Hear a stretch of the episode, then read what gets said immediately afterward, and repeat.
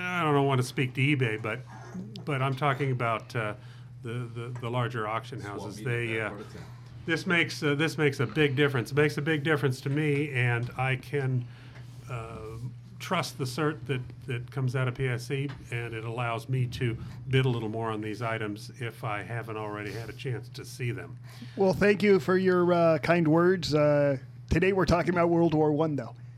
Well, I've got the World War One right in front of me. I got a little bit before that. Oh, perfect. Here, oh, in fact, here. oh, ho- Talk about a World War One. Here you go. hold on, hold on. When we when we talk about that, we're going to talk about this. So go, go ahead and uh, when we bring it up, go ahead and we're going to discuss that. Well, I uh, that's uh, what I've got sitting in front of me is a No, don't say yeah. You're giving it away. Okay, let's do an intro. Okay, fair enough. oh, but every, everybody here knows what it is. Podcast. Yeah. Yeah. yeah. Five, four, three, two, one. Look at them, madam. Have you ever in your entire life seen anything so beautiful? I'm sorry, I don't know anything about stamps. Oh. This is the gentle art of philately, otherwise known as stamp collecting. Here's a pile of stamps carefully culled from swap meets and garage sales. Rufus, what are you thinking of? Oh, I was just thinking of all the years I wasted collecting stamps. Oh, like stamp collecting. No, that's all right. That's quite a nice hobby, that. Yes, but it's not enough. Don't you understand? I'm lonely. I'm so terribly lonely. All right, Homer! You beat those stamp Nazis with good old-fashioned American complaining. Oh, if it weren't for you, we'd be at the mercy of weekend philatelists. You know, why didn't you just say stamp collectors? Because I'm tired of dumbing myself down for you. I'm from Spain and two from Japan. I got a couple from Israel and Azerbaijan. I got a plenty from Poland, but none from Sudan or from Fiji or Uzbekistan. Stamp collecting happens when we dream together. Live from the Morocco style pizza palace on Franz Ferdinand Strauss, this is the award winning stamp show here today, episode number 175. I'm Cash. My friend said things could be worse. I could be in an underground hole full of water. I know he means well. This is Scott. The speed of time is one second per second. True. This is Mark, and I was thinking the other day, if the U.S. Postal Service and Planet of the Apes had a baby, it would be Stamp Show here today.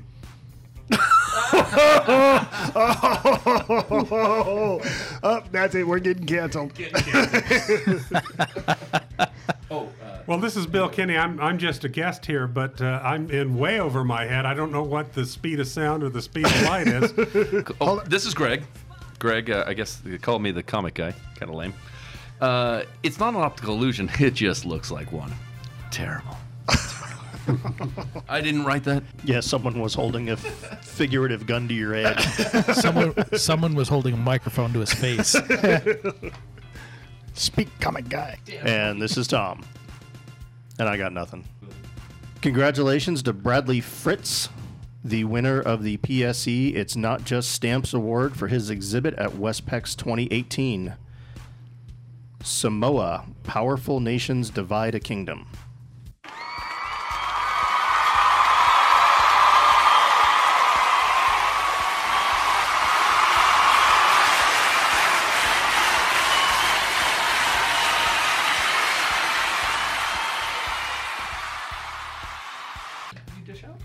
Yes, we do. You, want you should fill Greg in, tell him about the award. He doesn't have a mic right now. He gave it to Bill, so. Oh. Yeah, I want to. I want to eat Bill's guess. I'll just So, shut up. yeah, uh, PSE sponsors an award that is about storytelling. It's more than just to say it's called. It's not just stamps. We don't want an award to go to the best person who. I thought you meant the award was called "It's Not Just Stamps." It's not just stamps. that the name of That the is the That's award. the award. That's the name of the award. Yeah. Yeah, it, it's well when when you go to a, a large show and they have stamp exhibits, they have rules for exhibiting, and in our opinion, the rules are kind of too picky and too uh, anyway. specky Yeah, and- they they don't tell the story as much uh, uh, from an interesting point of view of just somebody who randomly walks in. You know, they, they're very technical and oh this is this is how the stamp was printed and these are all the varieties this is the largest known item this is what the rate was to this person this country and this is how it was used Fall asleep on their feet. yeah yeah, Uh, so why would you want to read an exhibit like that when you could read one that talked about pirate ships and or What started it was, and so this your award is for breaking the rules. Yeah, kind of. Pretty much. When when uh, what started it was there was this fantastic award for tax private die tax stamps, and it had the company, and then it talked about like where they were and what they made, and it talked about all the cocaine and alcohol and everything in it, and then it showed the stamp, and it showed the stamp, and it got a silver. Well, then the next show, I saw the exact same exhibit from the za- exact same person, Silver from whom? uh, from the judges. from the judging And the next one I saw, it was the exact same, com- and they took the advice of the judges and they cut out easily half of the stuff.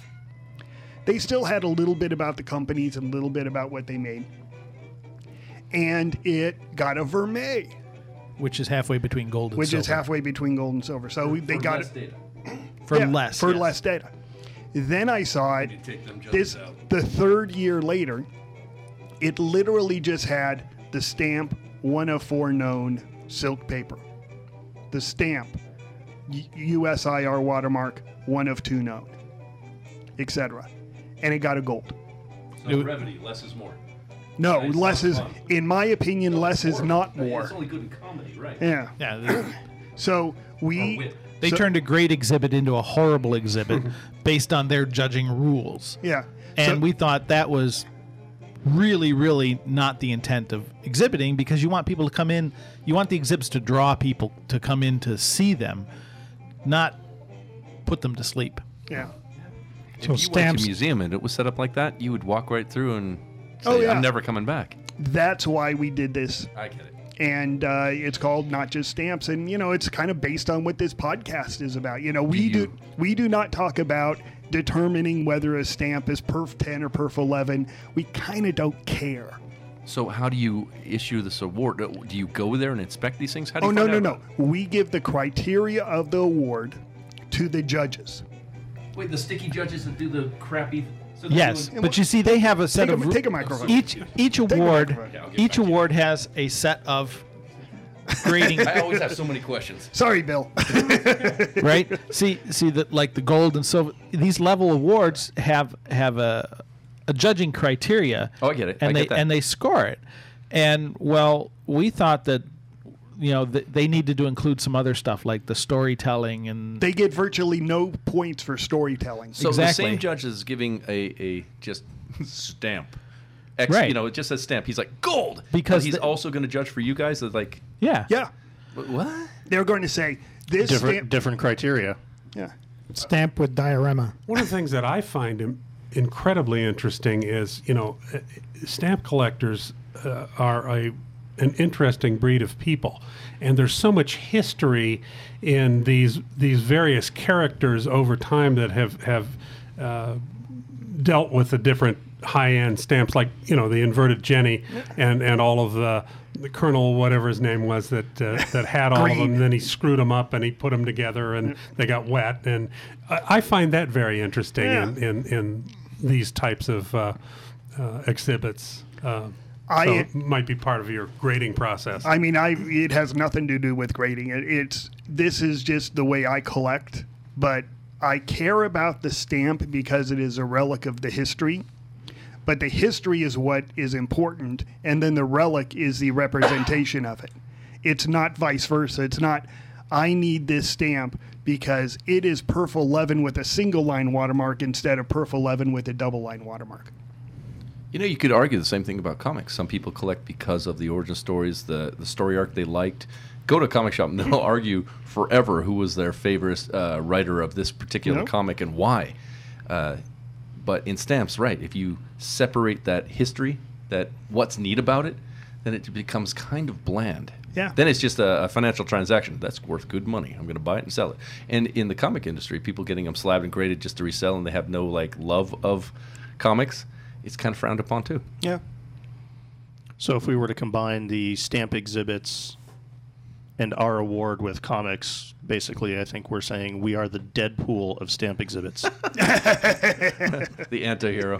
No, but it's neat that you got these judges to judge on your criteria too. How do you arrange that? That Oh, you, you neat. make the if you we sponsored an award. if you sponsored the award, you Ah, give them the give some criteria. it's all about the dough. got it. Well, yeah. Understood. You didn't have to break any knees. You're doing it our way. and we actually give a good award for it. So Yeah, yep. it's cool. Shall we get started on our stamp stories? Well, sure. Let's dive right in. Grab it whenever you need it.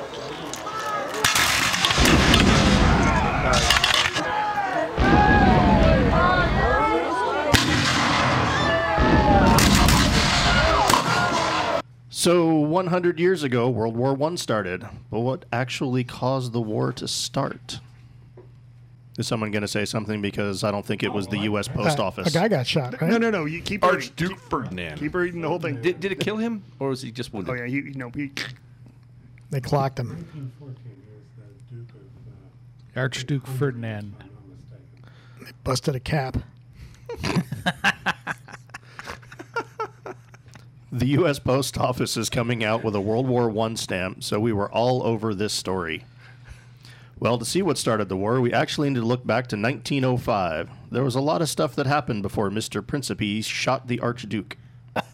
In 1905, Germany instigated the first Morocco crisis. Spoiler alert, since I said first, there will be a second. I got it. The Germans did this to try to get England as a friend and have England get pissed at France.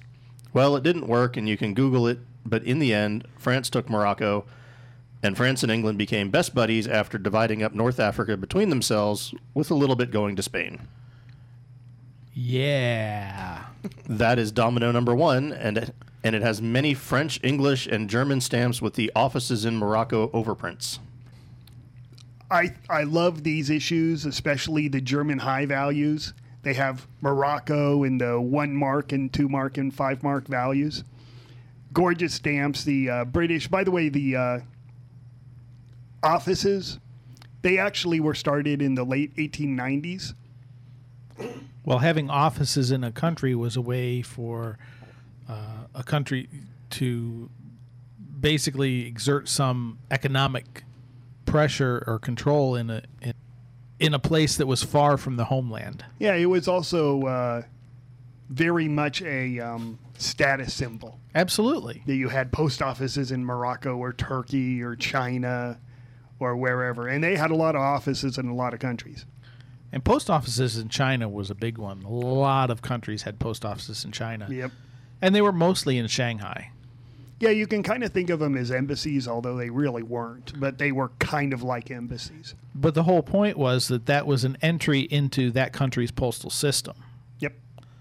So, like when the United States had post offices in Shanghai, China, you would go in to the basically to the embassy, mm-hmm. and you would buy postage stamps, and y your mail would enter directly into the U.S. mail. It wouldn't go through the Chinese mail to get to the U.S. mail. Is that still the case today? No, no, no. This was all ended after World War One. Ah. All the offices were taken out. I meant at the embassy. Could you go drop a letter off at the embassy and know it Back then, yes. Yeah. Yeah. As a matter of fact, the, the British embassy in Morocco, if you deposited a letter there, they shipped it to Gibraltar and then put it in the post office in Gibraltar and it went through the normal British mail system. Oh, that's neat.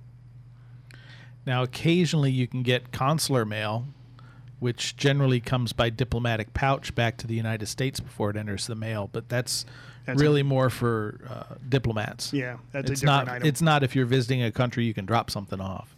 Now, did Rick start his Cafe Americain at uh, at this point, or was it later? I think so. I well, no, I think it was after World War One. Oh. So uh, everybody will be going to Rick's place. The movie was set in Casablanca in 1942. Yeah, but he had already he purchased the Rick's Prior to before prior to that, and the question is how much prior to that was it? Well, uh, they alluded to. I'm I'm a movie buff, that's why I know this. But they alluded to the fact that he fought for the Loyalists in Spain in 1936. So Yep. it was probably after Yeah. that. They didn't say exactly when it was, but he'd been there a while. And if Dawn was here, she would say this is one of her favorite movies. It's uh, it's, it's One of her my top ten for for sure. Yeah.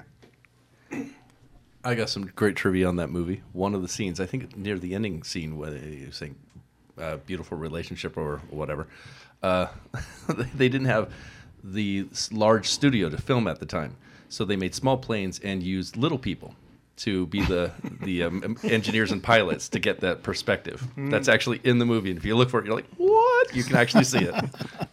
Hollywood, man. So, anyway, Italy saw that France, England, and Germany were busy and saw that the Turkish Empire was kind of weak. If France, England, and Germany were not busy, Italy would have never invaded Libya, but they were, so they did, and Italy took Libya from Turkey in less than a month.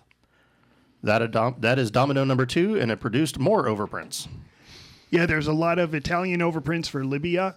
Over- except overprints? Over oh. Scott, why don't you explain what an You overprint guys are such stamp geeks. What's an overprint? An overprint is where they take a stamp that's already been issued and then they change its purpose or value or something like that by adding more, uh, running it through a, a printing press again and adding uh, another printing on top of it. Really? Like for Yeah. Libya, they didn't. You know, they took That took. doesn't exist in comics. Yeah, they took they took Libya. They took Libya, and so they didn't have any stamps, obviously yet. Shanghai is an example. Shanghai is an ex- excellent example. So Think of it as a variant, Greg. yeah, or, or, or better yet, you take a Spider-Man comic and you overprint it Batman. That's right. When you guys issue a cert and it's signed by someone like Roosevelt, for instance, Uh-huh. do you put that on the cert? yes, we will. And and do those tend to go for quite a bit at auction? A lot of times you need the cert for the signature. You 'Cause know, if it's it ex could be Roosevelt or ex Ickes or ex. Uh, Right. Yeah, there, there's. So you're authenticating the we're, signature. We're, uh, we're, we're actually technically what we're doing is we're authenticating the provenance. The um, the only signatures that we really uh, have confidence in authenticating, as far as from the stamp point of view, are the artist signed duck stamps. Well, and the Roosevelt stamps from the H.R. Harmer sale and stuff like that too. But that's not signed by Roosevelt. Well, yeah, that's true. It's a rubber That's just, stamp. just from his collection. I have a number Yeah. of stamps that are supposedly signed by various different postmaster generals. Do you do you authenticate those? Who? who Uh, there's Like no Harry way. New, he signed everything in Yeah, there, there's no way Back in to. the 20s. Yeah. Yeah. I mean, I mean, it's like uh, you know, Treasury officials. You know, you, there's a zillion of them, and who the hell knows what whose Well, signature is what? We, I had I had a block of four stamps that came in, and uh, each stamp was signed by Richard Nixon. And I was fortunate that a couple offices down the hall were the guys who authenticated the signatures, and I was able to take it over to them and have them look at it so that we could authenticate the signature. Uh, But that doesn't normally happen, and now that we're here in Nevada, it doesn't uh, happen at all. yeah. But uh, Did they end up uh, doing it? Yes, yes. And uh, the thing with Richard Nixon is he had uh, many secretaries, and they also had a lot of stuff that was signed by AutoPen. And uh, this actually turned out to be his signature, his personal signature, not one of his secretaries or the AutoPen. So that was fortunate, although it didn't really command a large value. It, but it was just, it it, it was what it was. The uh, business of signatures in comics, you, you guys might find funny. There's about two ways to do it. One is you go to a convention and there'll be a CGC representative standing next to the artist and he'll witness the signature. Uh, go to a bigger convention like Comic Con, you'll have to walk over to the CGC booth. That's the Certified Grading Corporation. They do uh, comic grading amongst other things. And you'll uh, have one of their witnesses tag along with you. Go wait in line, or sometimes you go to a separate line the artist will sign it. He'll see that he signed it. You give it to him, and then he'll wander off to go get it graded for you. You know, you'll get it back in a few months. The other way is, I think CBCS bought the uh, authentication company, and they can do it retroactively at twenty five bucks a pop. No. So anyway, you guys don't have those issues. People witnessing the little stamp. Can you get this signed? it's so funny. Anyway. Now, Scott, can we do all of our stuff at twenty five bucks a pop as well? If only. Yeah. We'll be happy to sign all the stamps that you want.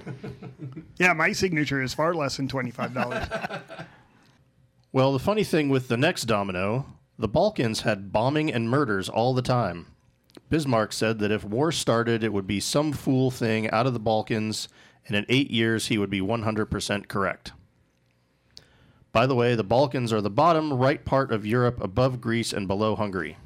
Now, the Balkan people saw Italy's quick success in Libya. They saw how weak the Turks were, so they made a Balkan League. In 1912, Serbia, Bulgaria, Greece, Montenegro, and a little help from Russia was all mixed together to declare war on Turkey, and for the first time in 500 years, the Turks were kicked out of Europe. This was the first Balkan War, and since I said first, spoiler alert, there was a second one. Boy, those We love- crazy Balkans. We love spoilers. That is domino number three, and it produced all sorts of occupation stamps. Yeah, the coolest occupation stamps from this time period come out of Greece by far. They have uh, great overprints, great. Uh, if you look at the maps of where the attacks were and stuff like that, the the Greeks actually went really far into Turkey, and the Serbs eh, they went everywhere. You know, they really were kicking Turkey's butt pretty bad all these areas that they conquered, they put out overprints on stamps. And Greece did it a lot. Serbia didn't do it at all. They just said, okay, you're Serbian now, here's some Serbian stamps. They didn't overprint them or anything.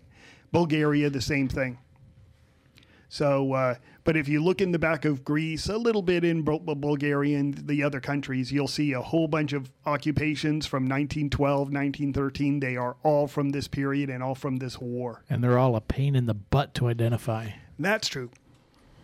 You know, with the tightness of history, like I, I never knew there was occupation stamps. Do they have courses for this? Do do they teach this relevancy in college? Like when they go with history, because I'm now assuming stamps were a large moneymaker for Oh, yeah. these countries at the time. Is that why they spent so much time and effort on like reprinting or what? Did, what did you call it again? no, no, this was the major method of communication. Yeah. You got to remember, most it of these places was don't it- have. Was it communication or was it revenue at the same time? It was both, but mostly i- i- the the first part of it was communication. Then the stamp collectors went in there and said, "Can I have a bunch of those?" And so they like printed twice as many as they needed. And that's why a lot of these occupational issues are much more common mint than used. Ah. Not only that, but like if it's used, it may be a dollar stamp. But if it's on cover, it may be 50 $75 because again, so much of the stamps it still ex- it, it, if a stamp collector buys a stamp, it's pretty much in the stamp community forever. If a person buys a stamp and puts it on an envelope, really only about 2% of stamps survive. Ah. Because, you know, Aunt Mildred gets the letter, tears it open, reads the letter, and then throws it in the trash. So typically people use the 2% number, where 2% of used stamps find their way into the stamp collecting community. Well, actually, what happens is Aunt Mildred keeps the letter, puts it in a drawer, and when she passes away, her kids come in and go, "Oh, that's garbage," and throw it away. that's too. really what Yeah, happens. that too. Uh, I asked you guys once: was the the cancel preferable? Some people like to collect that. Uh, is there reasons you want it canceled? Well, a lot of Personal preference. A lot of places where you don't have a lot of mail c- coming or going, uh, used examples, which is the intended purpose, obviously, of these stamps. Uh, finding used stamps, uh, genuinely used, is a lot of times harder than finding these unused stamps. And so, if you like a challenge, which most collectors do, uh, you know, sometimes going after used stamps is uh, more attractive because it makes it more difficult. Which, by the way, the Greek occupation stamps, finding them mint or used, finding them used is a really, really difficult. You will probably never complete a used collection, but even finding them mint, and you know, these stamps may catalog 25 cents, 35 cents. You just can't find them. They really are that scarce. It's just there is not a lot of demand. And the problem is the catalog values them at such a low value is because they don't trade hands. So there's Yeah. no valuation data Oh, yeah. to validate how scarce they really are. One of the things that I've been noticing in some of these larger auctions is how high the prices are going on postal history. Oh yeah. Anything on cover and interesting cancels like what you said. Uh, I think uh, uh, a lot of folks uh, really get turned on by, by the different types of cancels. Mhm. And uh, I, I know I find that kind of interesting, but it's not really my area of expertise. But one of the things I have noticed lately is is in these auctions, they are going for a heck of a lot of money. Oh yeah. Scott, are you seeing fake overprints on these occupation stamps? Uh, am I seeing any, or Or do you come across them? Uh, occasionally. Uh, usually, the the catalog's a good guide when it says that uh, something's been frequently faked. That's a pretty good indication that there's a lot out there. But a lot of them, uh, like overprints of Hungary, are, are or Fiume. th- These are very common uh, forgeries, and they have basically depressed the market or the pricing on genuine examples. So cer- certain areas, yes, were uh, faked halfway decently um, for the packet trade of stamps at the early part of the 20th century. Well, back to our story. So, after the First Balkan War, Bulgaria wasn't happy with the land division, so they started the Second Balkan War by attacking Serbia and Greece. Go figure. They lost some land, and that ended the Bulgaria problem. It also created Albania and gave a start to Romania.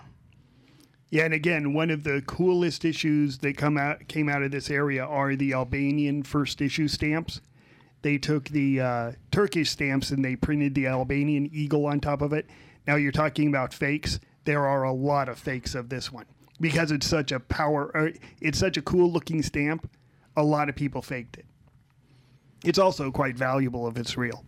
So, what's the method for determining that? Well, the best way is to have a genuine one. Yeah. handy. Do you have one? You you can't you can't duplicate something perfectly. And it you might be able to eventually, but you know these were all done in like the 1940s and 1950s, and the technology just wasn't there. So you know you'd have the eagle, and it would have one extra feather on it someplace, or it would one of the claws would be a little misshapen or different or something like that. Do you that. ever analyze the ink? Do you go that crazy? Oh yeah. Oh. Occasionally, yes. Yeah. Yep. Um, uh, one of the things about learning to be an expert is learning how to uh, examine something and look for these tiny differences and tiny flaws and things like that. And so you kind of, um, even if you somebody presents you with something you've never seen before, and they present you with a genuine and a fake, you can generally, as an expert, tell uh, first of all that they're different and second of all you have a pretty good shot at figuring out which one is genuine just by uh, understanding the time period that they were produced and the, the methods of production that were in use at the time A lot of crazy knowledge. but that's that you know that's part of being an expert in handling thousands and thousands of stamps every day Well, as a side note, if you think this was all fun and games, this was for this was horrible for Serbia. From 1912 to 1918 in Serbia, one out of every six of the population died violently. That's men, women, children, everybody, not just Dogs. soldiers. dogs cats Was, birds was that directly due to the war? Yeah. So Serbia now had won two wars, and this strengthened their horrible government. They maintained their friendship with Russia because after the Second Balkan War, Serbia was Russia's only friend and ally in the area. That is important. That is domino number four, and it produced still more occupational issues and overprints. You know, we're gonna have a World War One. Uh, you know, buffs calling or write in. You got it all wrong.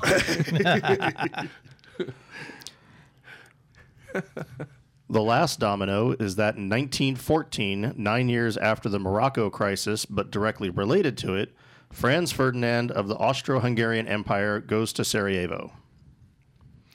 So Serbians shot him. Popped a cap. The Austro Hungarian Empire declares war on Serbia, Russia declares war on Austria, Germany declares war on Russia, France declares war on Germany, Germany does an attack on France through Belgium, which causes England to declare war on Germany, Turkey wants their stuff back and sides with the Germans, Italy wants more stuff and sides with the English and French, Japan sees some German islands they want, so they join in against Germany. America looks for reasons and sees a letter from a German diplomat to a Mexican diplomat, and it is a world war. Yeah, they. Uh, I think they made a, uh, a documentary movie on that that specific letter. The Zimmermann letter. Yeah, Yep. it was intriguing. That is the first World War, and spoiler alert, I said first, so you know there will be a second. Oh, enough with the spoiler alerts already. Comedy comes in threes. I'm not wait. I, I- I'm not anxious to see the Third World War. and the stamps for the First World War are huge, like the size of this table. Lots of occupational issues, lots of new areas, issuing stamps, countries ending, countries beginning. And as a matter of fact, we have one sitting here at the table, the AEF booklet, which uh, Bill brought in. that is definitely related to the U.S. participation in World War One. This is these are are are, are rare. Mm-hmm. Um, the one cent's a whole lot rarer than the price uh, would indicate.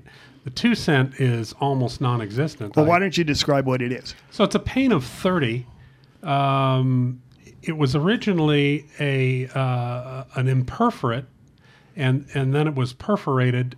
What was used for it was uh, used so that the American Expeditionary Forces over in Europe, uh, the U.S.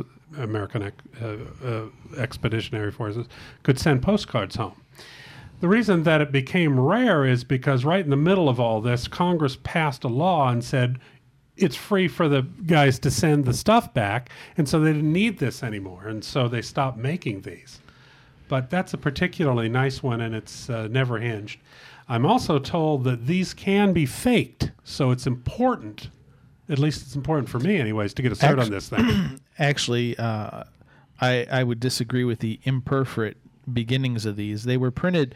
They were actually designed and printed from uh, special plates that uh, were uh, left spacings between the the booklet pane so that they could be cut apart and assembled as booklets.